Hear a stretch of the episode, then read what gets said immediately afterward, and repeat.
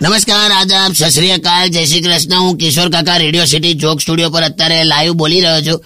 અને મારી આ અરગ પદુડી એ જે પેલા રસોઈ શોમાં જઈ આવીને જે હોબાળા કર્યા છે એ વિશે વાત ચાલે છે. કાકા એ તો ખ્યાલ આવી ગયો કે પોલીસ આવી કુકર ફાટ્યા એકસો આઠ આવી ધનુરના ઇન્જેક્શન લેવા પડ્યા. પણ પછી થયું શું?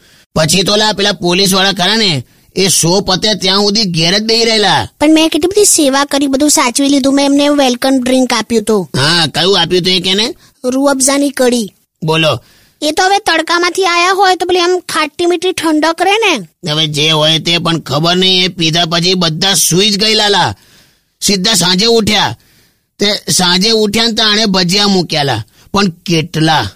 તેલ છે કે તળાવ એમ ખબર ના પડે. પણ હવે સાહીઠ પાસઠ કિલો માટે એટલું તો જોઈએ જ ને. સાહીઠ પાસઠ કિલો એની મને કોઈ ખાયેલા લા સમ ખવડાઈ ખવડાઈને ભજીયા ખવડાયેલા અને પોલીસવાળા તો યુ નોટ બિલીવ છેલ્લે રડી પડેલા. સાચું કહું છું. દિલથી કસમથી માં સોગન રડી પડેલા એ લોકો.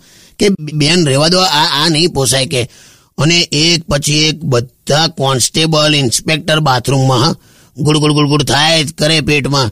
અને મેં મેં જોયું, હા, બાથરૂમની બાબતમાં કોન્સ્ટેબલ અને સાહેબ વચ્ચે કોઈ સિનિયર જુનિયરનો સંબંધ હોતો નહીં.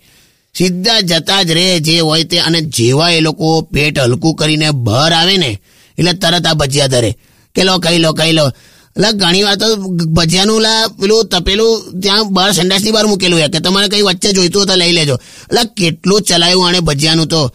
છેલ્લે એક હવાલદારે તો લા રિવોલ્વર કાઢી કે હવે બંધ કરો કે બહુ થયું. તમારી કે લાગણી એક બાજુ પણ હવે તમને ખ્યાલ નથી કે જાજરૂમાં હવે ડાયરેક્ટ ખીરું પડે છે યાર કે. તમને ખ્યાલ આવે છે ચી ગંદો. એટલે ગંદો એટલે અને આ તું જવા દે બધું બહુ કરેલું આને અને છેલ્લી આઈટમ તો જે એને બનાવી છે ને એ વિશે હું તને કહું છું અત્યારે તું બ્રેક લઈ લે. ભજીયા ખાવા જ? તાર તું જાણે હમણાં તારી